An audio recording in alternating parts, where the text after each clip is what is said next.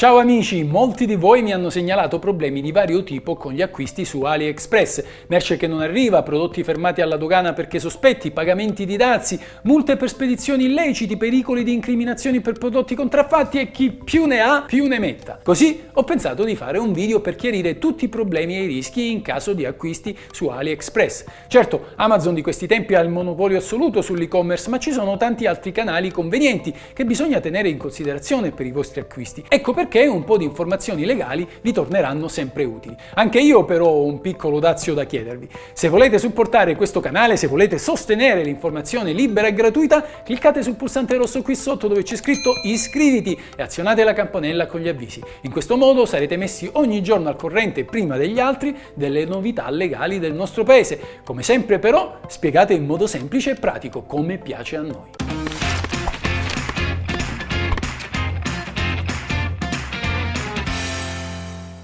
Finalmente è arrivato il corriere. Dario si precipita alla porta e ritira il tanto atteso pacco di merce acquistata su AliExpress. Ma qualcosa non va. Il fattorino gli fa capire che deve sborsare altro denaro. Dario accetta il compromesso pensando che siano spese doganali e gli consegna il dovuto compenso. Neanche il tempo di festeggiare che gli viene notificata un'altra spesa inaspettata. Sarà forse l'IVA? A Dario cominciano a venire parecchi dubbi su questo scambio e si chiede se tutto ciò sia legale. Pare proprio che non ci sia altro modo per impossessarsi degli oggetti acquistati, quindi è evidente che ci sia un regolamento di cui Dario è all'oscuro. Comprare in Cina, magari sul sito Alibaba o attraverso AliExpress, è molto conveniente dal punto di vista economico. Come sapete già, AliExpress è un sito cinese di shopping online, appartiene al gruppo Alibaba che è il principale rivale mondiale di Amazon nel settore dell'e-commerce e in molti paesi lo supera ampiamente per numero di visite e di transazioni. Molti di coloro che hanno però comprato su AliExpress hanno avuto grossi problemi. La dogana ha bloccato alla frontiera i prodotti in arrivo in Italia e ha chiesto il pagamento dei dazi e dell'IVA. Una mara sorpresa, inaspettata perché aveva fatto tranquillamente il suo ordine d'acquisto e non si aspettava certo di dover pagare quest'ulteriore somma che in alcuni casi supera il valore stesso del della merce. Così tutta la convenienza dell'affare va in fumo. Peraltro, oltre al blocco dei prodotti in dogana e al pagamento delle tasse, c'è anche il pericolo di vedersi sequestrare la merce e di subire multe salate ed anche un'incriminazione per l'acquisto di prodotti contraffatti o di illecita importazione in Italia. Ma nella maggior parte dei casi questi problemi possono essere evitati adottando alcune cautele all'atto dell'acquisto e durante la spedizione. L'acquisto su AliExpress è molto rapido e bastano pochi secondi per concludere l'operazione. La consegna della merce invece può richiedere diversi giorni o alcune settimane perché viene spedita dalla Cina o comunque da altri stati extraeuropei. Se l'effettuazione dell'ordine è quasi sempre tranquilla, i veri problemi iniziano all'arrivo della merce in Italia perché si tratta di importazione dall'estero e occorre applicare le regole commerciali e fiscali relative agli scambi con paesi esterni all'Unione Europea, in questo caso la Cina o gli altri altri paesi asiatici di produzione. Al momento dell'arrivo in Italia scattano le imposte doganali che sono uguali a livello europeo e così l'acquirente è tenuto a pagare sia l'IVA sia il dazio doganale che una particolare tassa sull'importazione delle merci. Il dazio è una cosa del tutto diversa dalle spese di spedizioni che vengono calcolate già al momento dell'ordine e così sono subito conosciute dall'acquirente. Invece l'ammontare del dazio non è esplicato al momento dell'acquisto su AliExpress perché dipende essenzialmente dalle tariffe in vigore nello stato di destinazione, nel nostro caso quelle stabilite dall'Unione Europea sugli acquisti extracomunitari. Vediamo allora come calcolare il dazio doganale. L'importo del dazio non è fisso ma varia in base alla categoria e al tipo di merce. C'è un'apposita tariffa per quantificarlo, si chiama TARIC, tariffa integrata comunitaria. È una percentuale diversa a seconda del prodotto che si applica sul valore della merce importata. Potete conoscere la tariffa doganale collegandovi sul sito dell'agenzia Aduane e Monopoli. Tanto per fare un esempio, le cover per i telefonini cellulari, se importate dalla Cina o da altri paesi extra UE, scontano un dazio doganale del 6,5 6,5% sul prezzo. Per fortuna l'IVA e il dazio doganale non sono sempre dovuti, non si pagano se il valore della merce è inferiore a 22 euro, a meno che non si tratti di prodotti soggetti alle accise, come i liquori, i profumi o i tabacchi che invece scontano tale imposta.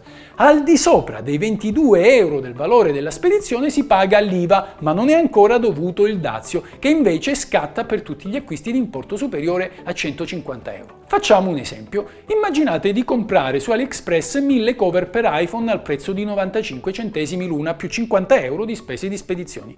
Dovreste pagare in tutto 1000 euro però arriva la dogana e applica il dazio che ammonta al 6,5% e dunque a 65 euro. Sull'importo totale di 1065 euro si applica l'IVA al 22%, pari a 234,30 euro. Per lo sdoganamento occorrerà pagare altri 15 euro. Così per il vostro acquisto avrete sostenuto un costo di 1320 euro, più del 30% in più di quanto avevate preventivato.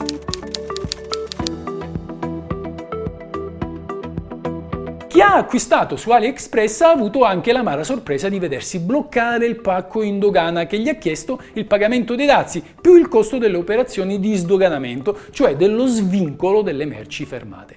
Anche queste ulteriori spese sono notevoli e vanno da 7,50 euro a 15 euro. Peraltro dovete sapere che i funzionari dell'Agenzia delle Dogane hanno il compito di controllare le merci in arrivo in Italia per verificare se la loro importazione è lecita o vietata e se sono soggetti soggette al pagamento dei dazi. In caso di sospetto possono anche aprire i pacchi per verificarne il contenuto e riscontrare se le descrizioni dichiarate sono veritiere o no. In caso di difformità e irregolarità l'agenzia applica delle salatissime multe, ma i controlli avvengono a campione a causa dell'enorme quantità delle merci in transito e così non tutti i pacchi vengono fermati in dogana. La maggior parte passano la frontiera ed entrano in Italia per raggiungere la loro destinazione senza subire alcuna verifica documentale documentale o ispezione del contenuto. Si tratta di solito delle piccole spedizioni, quelle per le quali l'importazione appare innocua per la tipologia e il valore dei prodotti. Attenzione però, i trucchi per aggirare i divieti non funzionano nel senso che, ammesso che si riesca a raggiungere un accordo in tal senso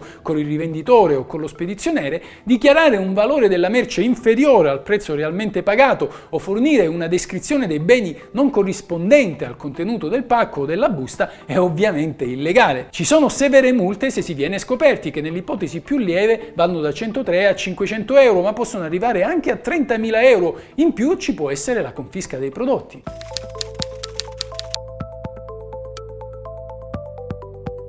La dogana italiana ha anche compiti di polizia giudiziaria, cioè di ricerca e repressione dei reati, e perciò non esegue solo controlli fiscali, ma svolge anche tutte le attività finalizzate al rispetto delle norme in materia di salute o di sicurezza e sulla contraffazione dei marchi. C'è infatti un'ampia serie di prodotti la cui importazione è vietata e dunque considerata illecita, armi, sostanze stupefacenti, animali esotici, beni archeologici, ma anche alcuni medicinali e prodotti alimentari non conformi alle severe regole dell'Unione Europea. Importare questi prodotti proibiti o soggetti a particolari vincoli e autorizzazioni preventive può costituire a seconda dei casi illecito amministrativo o anche reato. Poi ci sono le merci contraffatte che riproducono in maniera ingannevole marchi noti nell'abbigliamento e nell'industria o rendono la denominazione e la confezione molto simile a quella di aziende famose. Acquistare dall'estero prodotti contraffatti per rivenderli è reato punito con la reclusione fino a 4 anni e con la multa da 3.500 fino a 35.000 5.000 euro. Se poi comprate per fare uso personale del prodotto potete subire una sanzione amministrativa.